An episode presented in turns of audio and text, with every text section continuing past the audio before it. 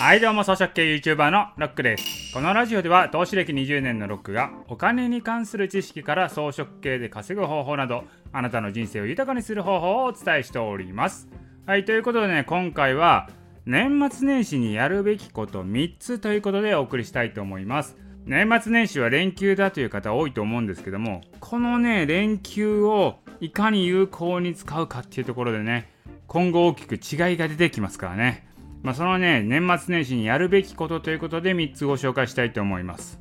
はい、まず1つ目はですね、掃除です。いやもこれね、当たり前っちゃ当たり前なんですけど、よく言われますよね。年末は掃除しましょうとか言うんですけど、これはね、やっぱりやった方がいいですね。掃除をするってどういうことかというと、掃除をするためにやっぱ労力かかりますよね。いろんなこうエネルギーを使って掃除をするわけなんですけど、その掃除をする前と掃除をした後っていうのは労力がかかっている分エネルギーがそこに溜まってるってことなんですよ。要は散らかってる状態がエネルギーがない状態だとしたらそこにですね自分が片付けると掃除をすることによってエネルギー使いますよね。その使ったエネルギーが例えば自分の部屋にそのエネルギーが高い状態で保たれるということなんですよ。まあこれ単純なんですけどまあこれ部屋を見てですねなんか汚いなと掃除せなあかんなって思ってるよりも今日も部屋綺麗やなと思ってる方がテンション高くなりますよね。掃除せなあかんなって思う時点でやっぱマイナスじゃないですか。それよりもあ今日も綺麗。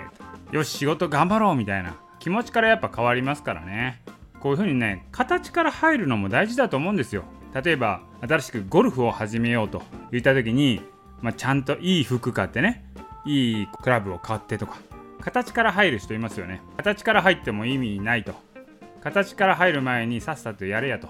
いうことを言う方もいるんですけどこのね形から入るのも大事なんですよ。やっぱテンションが違うんですよね。結局は趣味とか勉強もそうなんですけれどもいかに継続させるかが重要なのでそういうふうに形から入ってテンションを上げさせるこういうのは重要だと思います。だから掃除もですね部屋が綺麗な状態でいるとテンションが上がるんでそれでモチベーションが上がっていくと、まあ、そういう効果があるんですよね。はいこれが1つ目の掃除です。で2つ目は何かというと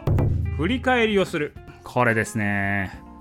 新年の目標を立てる人は結構いるんですけれども前を向いてどこに向かっていこうって思うことはこれは大事だと思うんですけど振り返りをやらない人が多いですよね。目標っていうのは立てるだけ立てて終わっちゃうともったいないわけですよ。ちゃんと今年何ができたのかな何ができなかったのかなっていう振り返りをしなきゃいけないんですよね。振り返りがあるからこれから立てる目標に緊張感が出るんですよね。こうね目標立てる時にあれしようこれしようとか言ってのまあ立てるんですけどそれがですよ後々誰も受け取ってもらえなかったらこれやっぱね目標にねこう現実味がないんですよね。目標って言うのはただですからね。ただそれを後でそれを評価する人がいると、まあ、それは自分でやるんですけども評価する人がいるってなると立てる目標にもこれなんか緊張感が出ますよね。だそういうふうに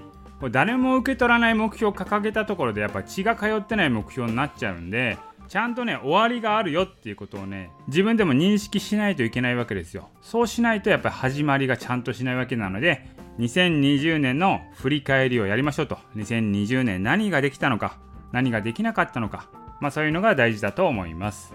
はい次に年末年始やるべきこと3つ目。やっぱこれも仕込みですね、まあ、勉強であったりいろいろね副業であったりですね。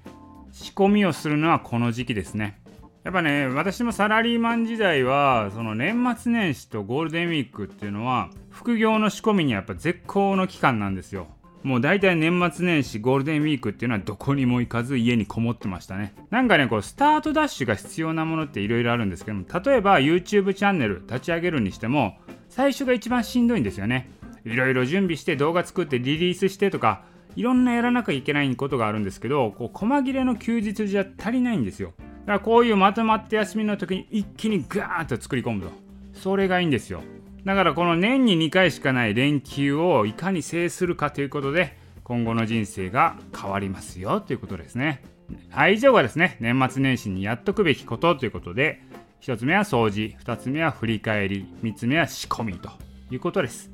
はいこれはね私もサラリーマン時代からずっとやってきてることなのではい、ぜひともですね、こちら参考にしていただいて、有益な年末年始ライフをお過ごしいただければなというふうに思います。はい、ということで今回の音声は以上です。